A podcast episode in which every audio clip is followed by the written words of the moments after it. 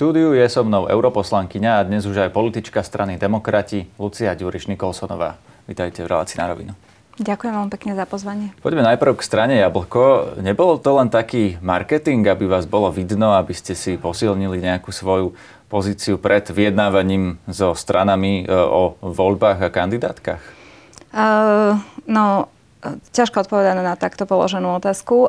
Marketing to určite nebol, ale to, že išlo aj o posilnenie pozície pri rokovaniach o nejakom e, potenciálnom spájaní, to som hovorila od začiatku, pretože jednoducho, keď nemáte e, stranu, tak vás tí, ktorí majú stranu, akokoľvek mali sú, jednoducho neberú vážne.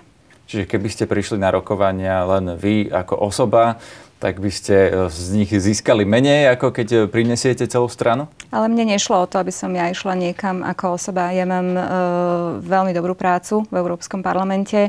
Uh, som tam veľmi spokojná a s, zostáva mi ešte celý rok mandátu. To znamená, že toto ani náhodou nebolo o tom, aby sa Nikolsonová niekde uplacírovala.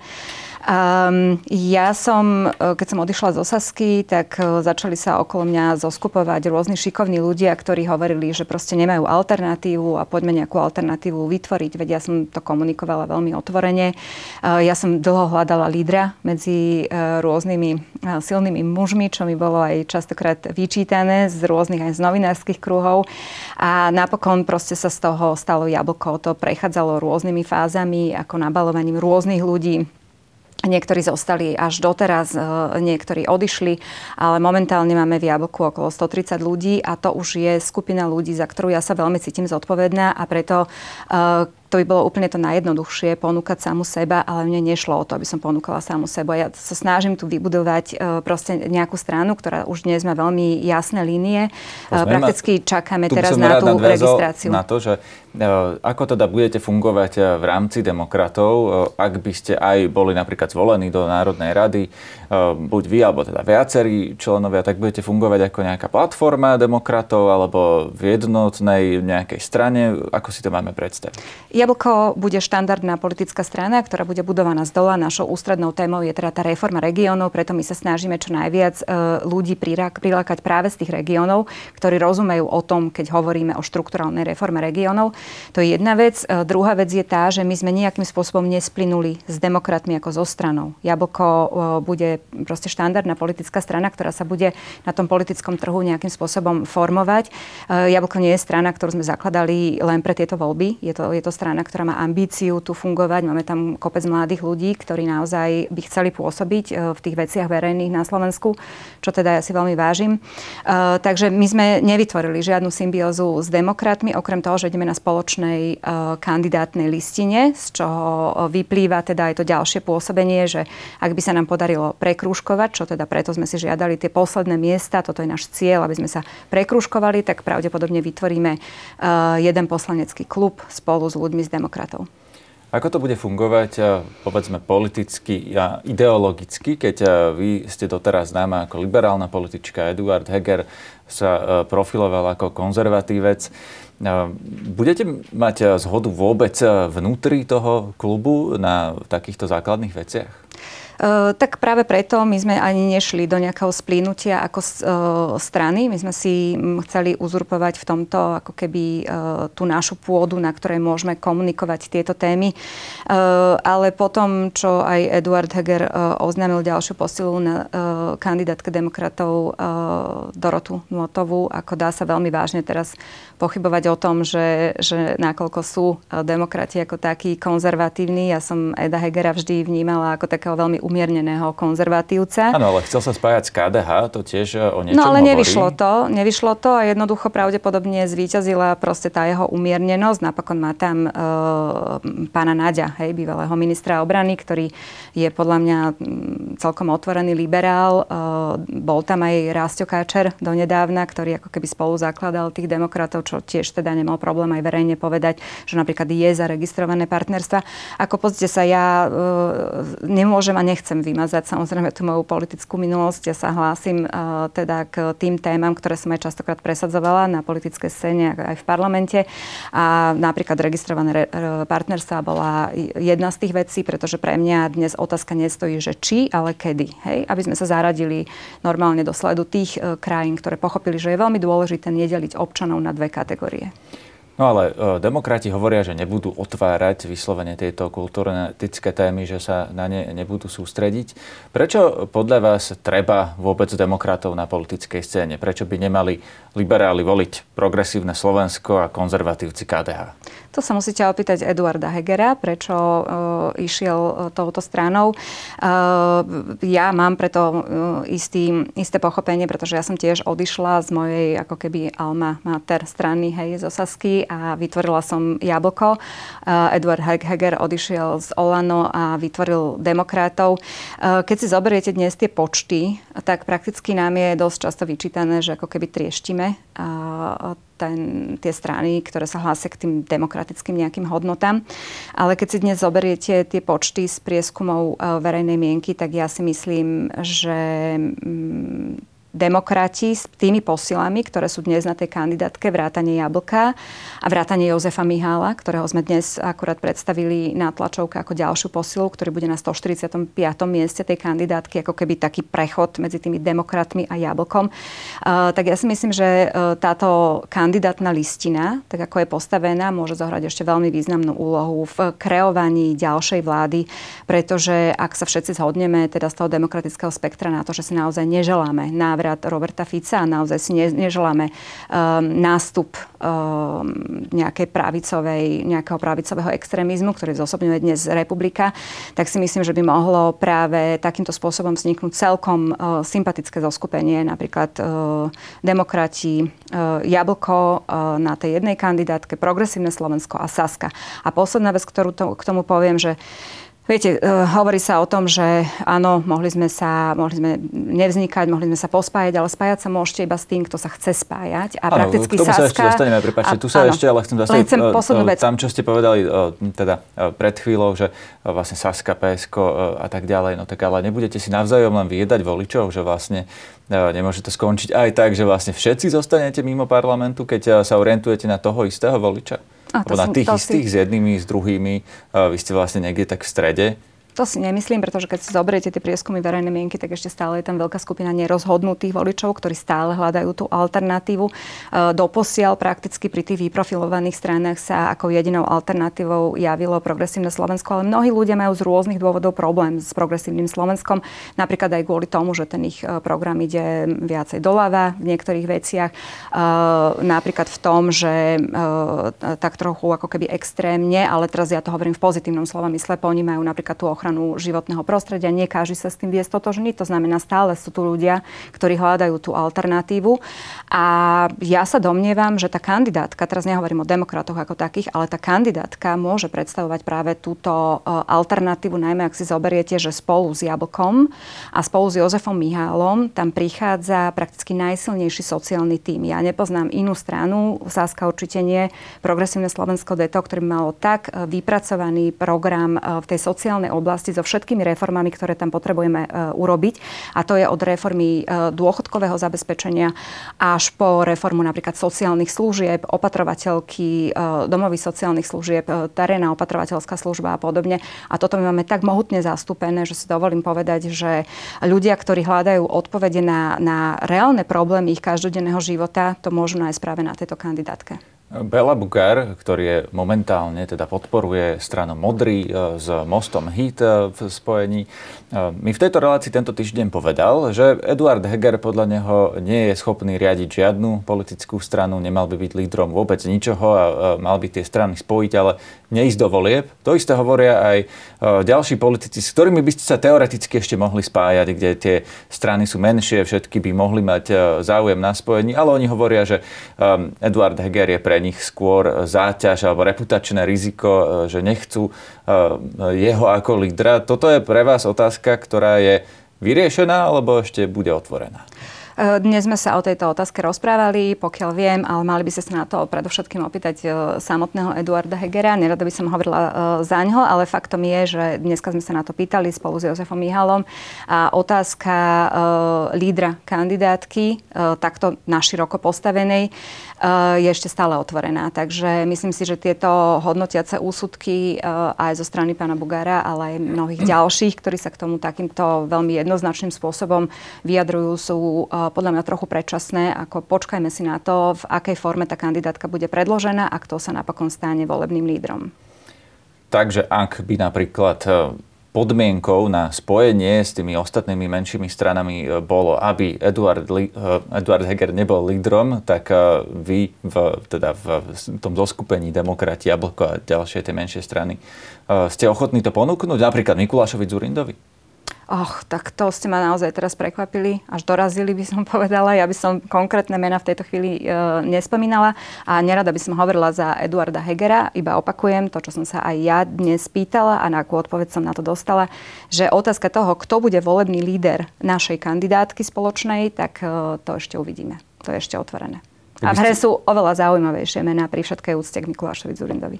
Kto napríklad? No tak to si píšte, že to vám tu nepoviem. Ja si viem predstaviť nejakých e, ľudí, ktorí už niekam kandidovali, ktorí ešte nie sú uprataní na kandidátkach, alebo ktorí pôsobili v nejakých verejných funkciách, ktorí doteraz ale e, povedzme, že lavírovali, odmietali, nedohodli sa a tak ďalej. Veď e, vieme napríklad, neviem, Robert Mistrík to skúšal sa dohodnúť v rôznych, na rôznych miestach, nepodarilo sa to. Čo by ste ho povedali napríklad na pána Mistríka? Nebudem komentovať Roba Mistríka.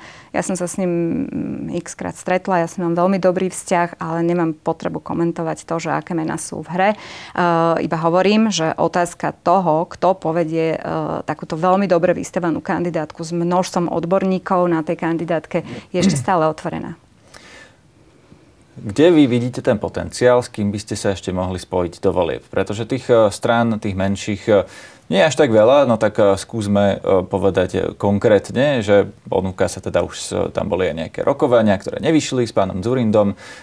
Vy hovoríte, alebo teda demokrati, že kde je vôľa, tam je cesta, ale zjavne zatiaľ vôľa z ich strany nie je. Vy to vidíte inak? Viete čo, otázku, otázka spájania teda rezonuje od začiatku prakticky, ako sa začali rodiť rôzne subjekty na tom politickom spektri, ktoré sa teda hlási k tým de- demokratickým silám. A čoraz viac vychádzali, s postupom času čoraz viac vychádzali články a rôzne komentáre, ktoré boli veľmi skeptické k tomu, že či sa to vôbec stane, ale stalo sa to. Um, odkedy sme teda my ohlasili to spojenie na tej kandidátke, uh, sme dnes mali ďalšiu tlačovku teraz s Jozefom Mihalom, čo je obrovská posila, si myslím. A všetko je ešte otvorené, by som povedala. Pozrite sa, ja som mala rokovania veľmi príjemné, napríklad s pánom Mackom, Veľmi dobre vychádzam so Žoltom Šimonom, ako proste je to partia ľudí, s ktorými sa podľa mňa oplatí rozprávať. Keď sa pýtate mňa, ja som tu teraz za seba, ja nie som hovorkyňa Eduarda Hegera, um, tak vám môžem povedať, že áno, ja by som si to vedela predstaviť a bola by som veľmi rada, keby uh, tieto menšie strany uh, sa stretli na jednej kandidátke. Ale to hovorím sama za seba. Čiže so Žoltom Šimonom a s pánom Mackom to považujete ešte za otvorené, teda e, mám tomu rozumieť tak, že nejaké rokovania tam prebiehajú, budú prebiehať? To som nepovedala, povedala som, že mne by sa to teda veľmi páčilo. Ja tu nie som hovorkyňa Eda Hegera. Um, ale, Heger to má povedala, ale povedala by som, že všetky tieto veci sú ešte otvorené a bavíme sa o tom aj medzi sebou. To znamená, nie je to niečo, čo by sme uh, dali do nejakej poslednej zásuvky na našom stole, alebo že by sme na to zabudli. My si uvedomujeme, že každý hlas je dobrý preto, aby sa podarilo vytvoriť uh, demokratickú vládu po tom 30. septembri, aby sme tam nemali Uhrika ako ministra zahraničných vecí a Roberta Fica ako už neviem koľko toho e, premiéra v poradí, pretože toto je naozaj e, vec, ktorú nemôžeme dopustiť a tomu musíme podmieniť všetko. My sme sa k tomu takto postavili v Jablku. Ja keď som si išla sádnuť s Edom Hegerom, ja som sa s ním nebavila o tom, že ja chcem byť líderka alebo neviem čo. Ja som svoje ego schovala akože veľmi hlboko. My sme si vyrokovali 5 miest na tej kandidátke plus teraz uh, Jozef Mihal, ktorý prakticky pre Jablko napísal um, veľmi dobrý e, program v oblasti e, reformy dôchodkov, odvodov a daní. Um, takže na, aj na tom je vidieť, že my sme boli veľmi akože reálni, s nohami na zemi, my sme si nepýtali nič, čo by sme mali pocit, že by nám nepatrilo, alebo že by sme si uzurpovali príliš veľký priestor. A ja si myslím, že keby sa každý uh, k tomu postavil takýmto spôsobom, tak by sme boli schopní vytvoriť niečo, čo by reálne mohlo zabodovať v tých uh, septembrových voľbách. A potom by bolo možné uh, aj postaviť blok napríklad so Saskou, keď prejde teda 5%, v tomto im ako reálne držím palce, lebo si uvedomujeme, že budeme potrebovať aj partnerov. A napríklad progresívne Slovensko bolo by to určite lepšie ako, ja neviem, e, strany, ktoré sa tiež skloňujú, hej, ako napríklad Smerodina a podobne. Ja si myslím, že toto by bola veľmi sympatická skupina ľudí, kde nájdete odborníkov na rôzne oblasti a boli by sme schopní spustiť také reformy, ktoré Slovensko potrebuje. My máme na Slovensku 20 miliard eur z fondov Európskej únie, či už z plánu obnovy alebo z viacročného finančného rámca. V živote, nikdy v živote, historicky sme na Slovensku nemali toľkoto peňazí. Je veľmi dôležité, aká vláda, či to bude proreformná vláda, ktorá vznikne potom 30. septembri, pretože ak by sa tie reformy naštartovali, Slovensko sa môže dostať z toho rebríčka, kam sme sa prepadli prakticky vo všetkých hodnoteniach, či už EÚ alebo OECD a mohli by sme sa pridať k tým úspešnejším uh, krajinám.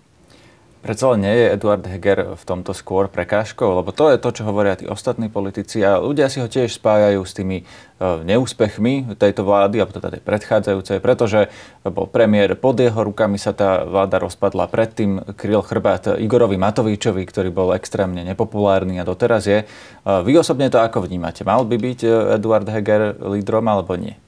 Ja si myslím, že aj on to e, vníma jednoducho reálne. Ja nemám vôbec žiadny e, záujem sa pridávať proste k takejto e, kritike Eduarda Hegera. Eduard Heger nie je to zlo na tej slovenskej politickej mape. Eduard Heger je veľmi slušný a umiernený politik, ktorý možno v istých momentoch sa mal rozhodovať rýchlejšie a tak, ako sa proste na premiéra v tom čase patrilo. Faktom ale je, že nikto z nás nebol v jeho topánkach. Nikto z nás nemal z jednej strany Igora Matoviča a z druhej strany Richarda Sulika. Proste to nebola veľmi jedno, to nebola jednoduchá pozícia. Prišla vojna na Ukrajine, energetická kríza a tak ďalej. Bolo treba hasiť e, veľmi veľa vecí, ale ja to akože nechcem hodnotiť, pretože ja som nebola v jeho topánkach, ja som nebola v jeho koži. Ja vám neviem povedať, že či ja alebo niekto iný by sa proste zachoval v tej chvíli inak. Čo tým chcem ale povedať je, že ja som dnes na takú, takto položenú otázku, či je uh, otázka lídra kandidátky uh, demokratov, kde je dnes aj jablko a preto mi na tom záleží a preto sa na tom pýtam, e, či je to ešte otvorená záležitosť, na čo mi bolo povedané, že áno, je to otvorená záležitosť a toto je to dôležité memento a toto je aj ten dôležitý odkaz pre tých, ktorí už teraz e, vynášajú tieto hodnotiace úsudky podľa mňa príliš rýchlo, pretože tá kandidátka ešte nie je odovzdaná a na tej kandidátke ešte môže dôjsť k významným zmenám. Rozumiem.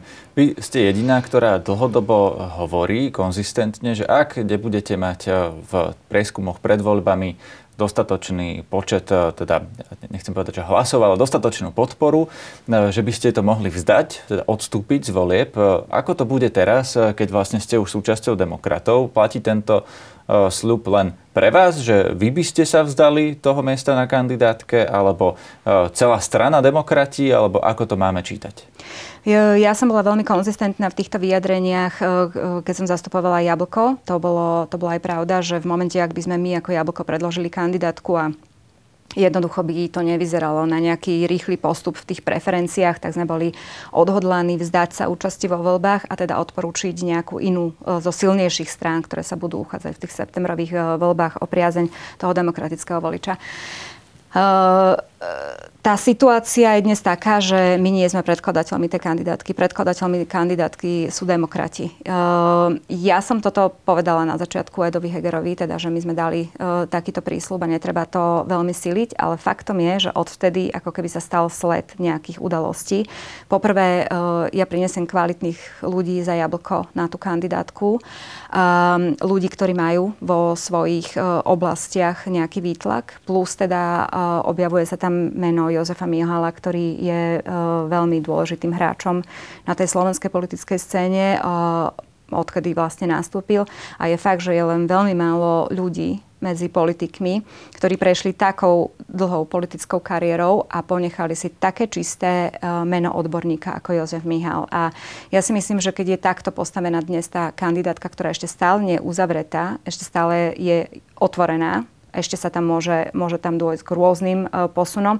Ja som si dnes takmer 100% istá, že uh, dokážeme uh, pokoriť tú 5-percentnú hranicu a teda nebude na stole prepad žiadneho hlasu demokratického voliča. Keď hovoríte takmer na 100%, tak to znie, že to nie je úplne naisto. Čiže čo by sa muselo stať, aby ste nakoniec z tej E, kandidátky odstúpili, ale to, to je opäť tá istá otázka, že či iba vy osobne a Jablko, alebo by ste tlačili na to, aby demokrati celkovo to vzdali, lebo to by asi nepomohlo ničom, keby vy ste odišli a demokrati by ďalej kandidovali, hrozil by uh, úplne rovnaký prepad hlasov. Je to otvorená otázka pre nás z našej strany, o ktorej sa budeme baviť e, krátko pred voľbami, tak ako som ja od začiatku konzistentne tvrdila a dnes vám to tu aj potvrdzujem, že my veľmi citlivo budeme sledovať ten vývoj tých preferencií um, tej kandidátky, ktorú uh, predstavujeme, teda spoločnej kandidátky a rozhodneme sa krátko pred voľbami. Rozumiem. Uh, dobre, ešte by som sa vás opýtal na to, že čo vlastne prežívate, keď pozorujete ten prerod vašej pôvodnej materskej strany SAS, teraz sa rebrandovali na Saska a ich komunikácia vyzerá úplne inak. Richard Sulik zase vyťahol tému migranti.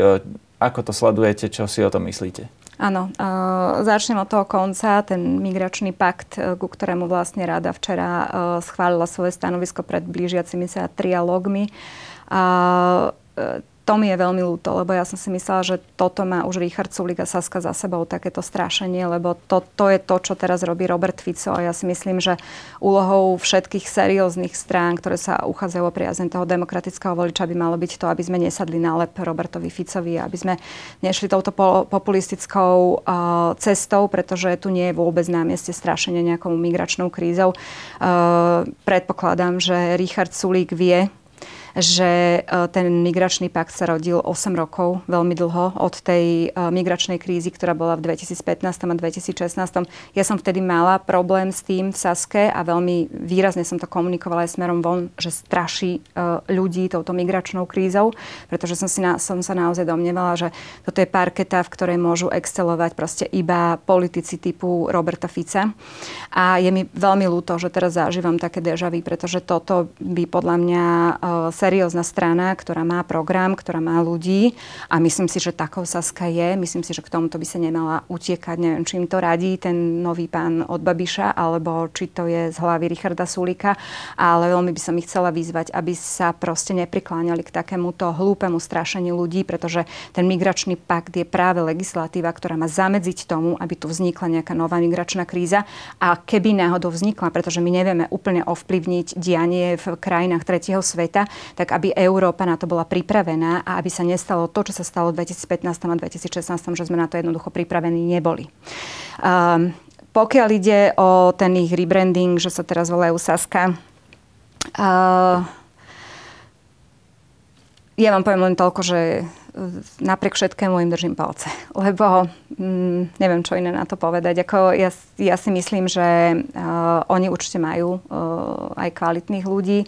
A Prepačte, mne sa, mne to, to sa... sú tí ľudia? Už ste to povedali druhýkrát, ale ano. mne sa zdá naopak, že vlastne z tej strany všetci odchádzajú. Vrátane vás, keď si spomeniem, uh, kto bol v strane SAS pred desiatimi rokmi, tak už tam nikto nie je. Či už pán Poliačik, Miškov, Kolár, no, napadá mi množstvo mien, pán Mihal samozrejme, v tej strane nikto nezostal z tých pôvodných ľudí. Tak kto sú tí kvalitní tak ľudia? Tak zostal tam, Richard, zostal tam Richard Sulík a evidentne sa to všetko točí okolo neho, ale teraz myslím predstavili nejaké svoje týmy, s ktorými idú do volieb. Ja tu teraz nie som preto, aby som robila kampaň pre Sasku samozrejme, ale uh, ja, som veľ, ja som rada, že sa ne, nemusím ako keby podielať na tom rebrandingu, pretože ja si rada zapamätám SAS takú, akou bola keď v roku 2010 vstupovala do toho ringu a, a takto si ju chcem navždy pamätať. Ešte úplne posledná vec. Vy ste spomenuli, že e, vašou stranickou prioritou je e,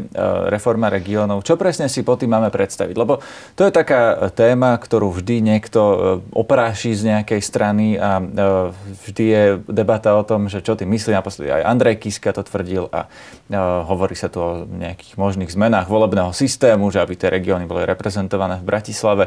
Čo tým myslíte vy? Hm, no, e, problém je, že všetky tieto ostatné strany, tak ako ste povedali, to oprášili a mali to niekde v programe.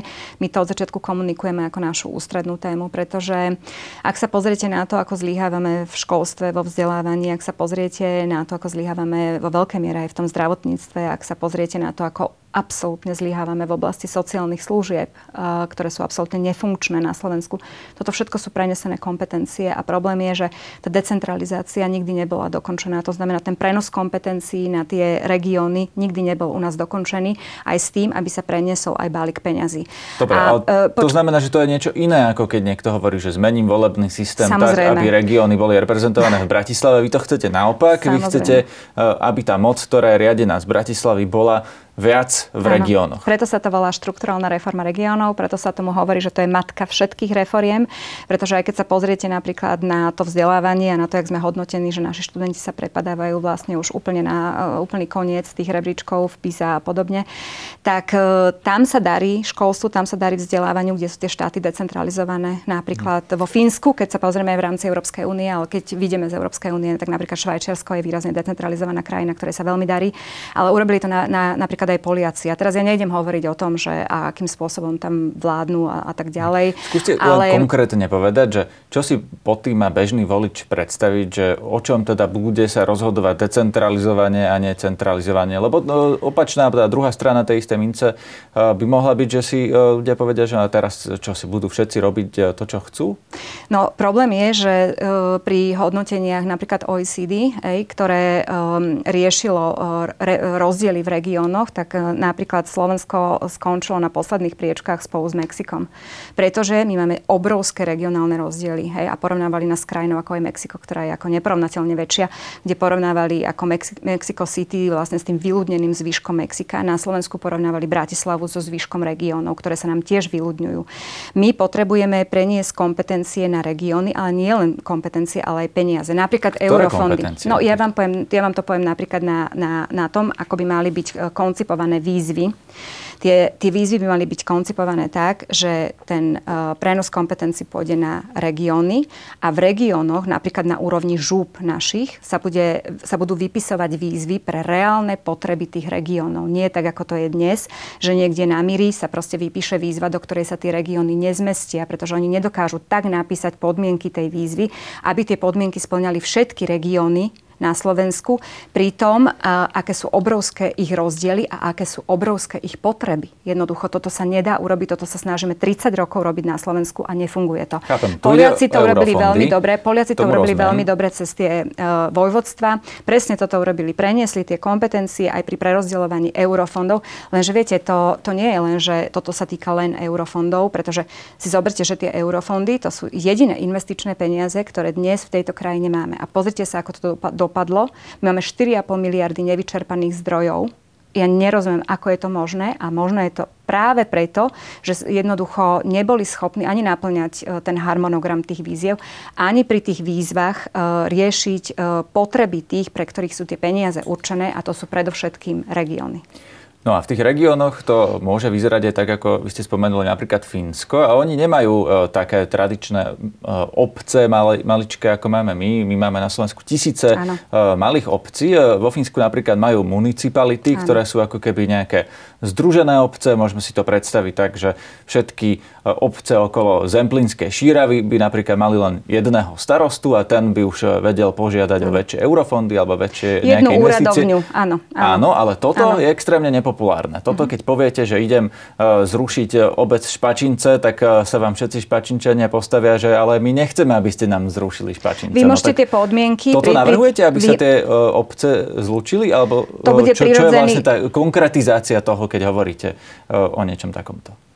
To bude prirodzený vývoj samozrejme, ako budú sa vytvárať prirodzene e, takéto spájanie e, obcí, pretože e, to bude práve pri tých podmienkach prenosu tých kompetencií. Jednoducho niektoré obce pochopia, že nie sú schopné ako naplňať tie kompetencie sami o sebe a preto sa bude prirodzeným vývojom, presne takisto ako to bolo vo Fínsku, tam to bolo tiež veľmi podobne nastavené a prirodzeným vývojom sa stalo, že začali vznikať presne tieto municipality, ktoré mali spoločné úradovne a spoločne naplňali vlastne litery zákona a prenesených kompetencií. Ale t- musí to ísť aj s, e, s financiami samozrejme. Ďakujem vám za rozhovor. Ďakujem vám pekne.